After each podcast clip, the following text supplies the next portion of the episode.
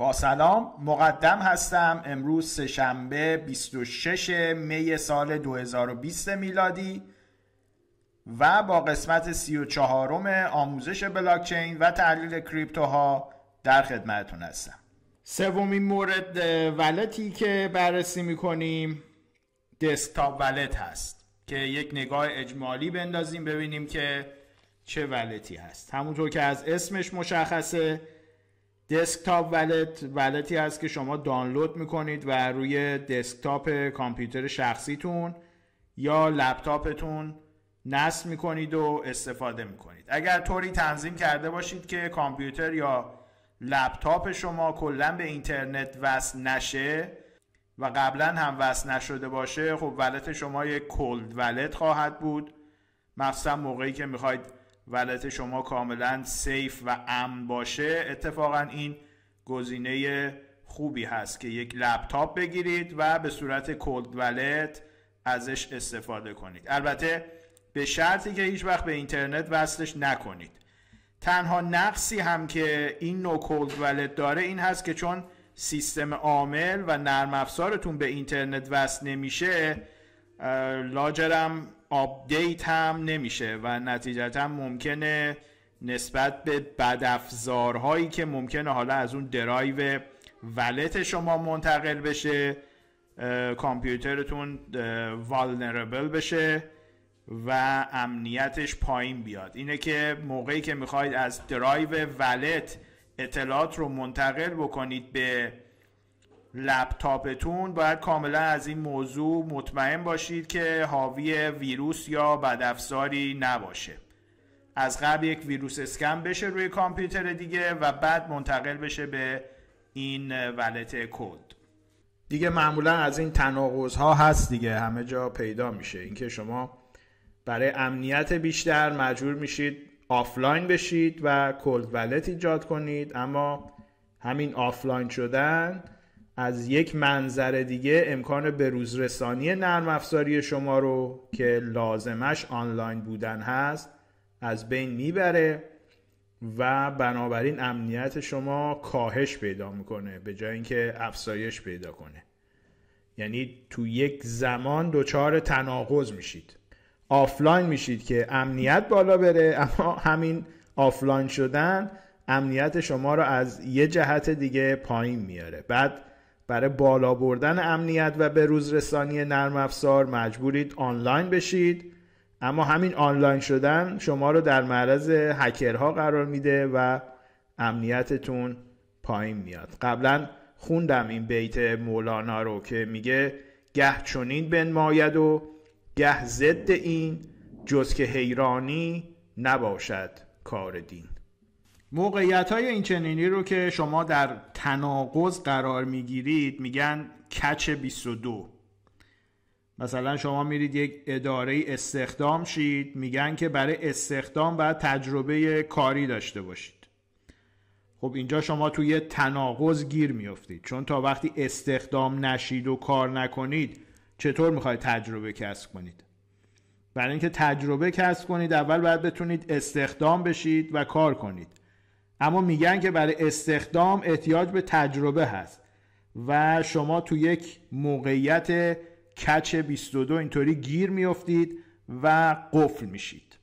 یا مثلا مربوط به این کار خودمون شما فرض کنید برای گرفتن مجوز صرافی توی ایران احتیاج به ثبت یک شرکت تضامنی دارید. اما وقتی میرید شرکت تضامنی رو ثبت بکنید میگن که برای ثبت شرکت تضامنی باید از بانک مرکزی مجوز داشته باشید. بانک مرکزی که برید میگن برای دادن مجوز باید شرکت تضامنی ثبت شده داشته باشید. و شما باز تو این موقعیت کچ 22 قرار می‌گیرید و hang می‌کنید. باز یه مثال دیگه مسئله همین صرافی ها و exchange های آنلاین هست که توی ویدیو سیوم هم ویدیو سیوم همین مجموعه ما راجع بهش صحبت کردیم. میگن شما برای اینکه بتونید خرید و فروش ارزهای الکترونیک و دیجیتال انجام بدید باید مجوز صرافی بگیرید. اما به محض اینکه مجوز صرافی بگیرید طبق قانون امکان ارائه خدمات آنلاین نخواهید داشت. چون صرافی ها مطابق آین نامه بانک مرکزی مجاز به داشتن خدمات آنلاین نیستند.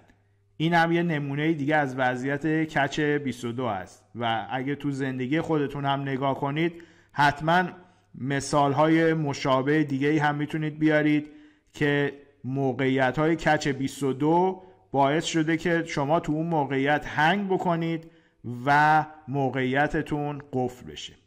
حالا این بحث مربوط به wallet دسکتاپی اگر بخوایم به صورت cold wallet ازش استفاده بکنیم باز نمونه همین catch 22 هست که ما برای اینکه امنیت رو افزایش بدیم مجبوریم که آفلاین کار کنیم اما آفلاین بودن خودش باعث کم شدن امنیت میشه چون ما امکان بروزرسانی رو نداریم. البته همونطور که گفتم بهترین کار اگر می‌خوایم از لپتاپمون به عنوان cold wallet استفاده کنیم این هست که اون اطلاعاتی که ما دانلود می‌کنیم و نصب می‌کنیم منتقل بکنیم به یک درایو و بعد اون درایو رو اسکن بکنیم کامل که خیالمون راحت بشه که اوضاع مناسب هست و بعد از اون درایو و از اون هارد حالا هارد اکسترنال هست مثلا یا فلش هست منتقل بکنیم به لپتاپمون و توی لپتاپ نگه داریم و به اینترنت هم متصلش نکنیم تا هم خیالمون از مسئله ملورها و از ویروس ها راحت باشه و همین که کل ولت رو داشته باشیم. سه تا مزیت wallet های دسکتاپی مطابق زیر هست. اول اینکه اگر بخواید از کامپیوترتون trade کنید گزینه مناسبی هستن. که البته در این صورت دیگه آنلاین خواهید بود دیگه. یعنی آنلاین باید از wallet تون استفاده کنید و wallet تون یک hot wallet خواهد بود.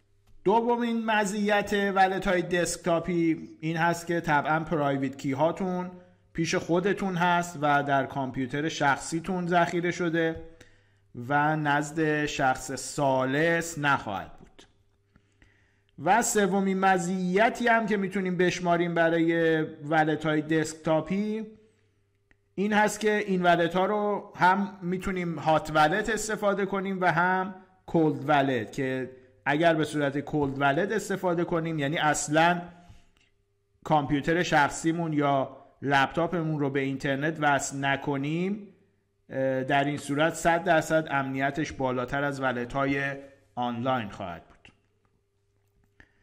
و همچنین سه تا عیب عمده هم ما می‌تونیم برای ولت های دسکتاپی بشماریم.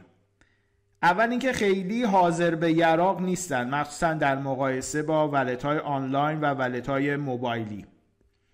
و اگر بخوایم به سرعت نقل و انتقالات رو انجام بدیم مخصوصا همونطور گفتم نسبت به ولت های موبایلی یا ولت های آنلاین کنتر و سختتر هستن ولت های دسکتاپی. دوم که وقتی به اینترنت وصل میشیم و به عنوان هات ولت ازشون استفاده می‌کنیم خب امنیتشون به مراتب کمتر از موقعی هست که به صورت کلد ولت استفاده بشه. خیلی باید مراقب باشیم نسبت به کیلاگرها و ویروس ها و ملور ها چون متاسفانه هر روز تعدادشون بیشتر میشه و هر کدوم به انهای مختلف دنبال این هستن که یک جوری این کریپتو ما رو ازمون بدزدن. و سومین عیب هم این که با خراب شدن کامپیوتر کریپتومون رو از دست خواهیم داد. بنابراین حتما باید از ولت دسکتاپی خودمون بکاپ بگیریم. در یک جای دیگه تا اگر بلایی هم سر کامپیوترمون اومد موجودی کریپتومون آسیبی نبینه و از بین نره.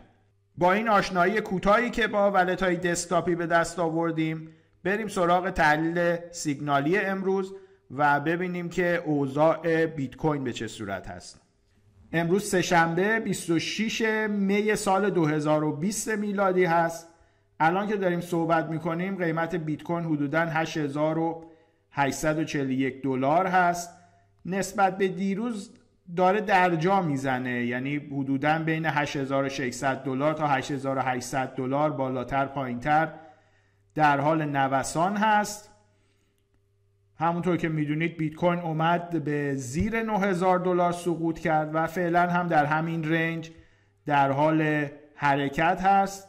هیچ بعید نیست که این نوسان کم دامنه ادامه پیدا کنه تا اهالی بازار خودشون رو برای یک سقوط بیشتر روی بیت کوین و یا یک حمله دوباره برای فتح 9000 دلار آماده کنن. اما در حال حاضر نگاه به indicator های ما بیشتر bearish هست و بازار نزولی هست. البته fear خیلی اوضاع بدی نداره.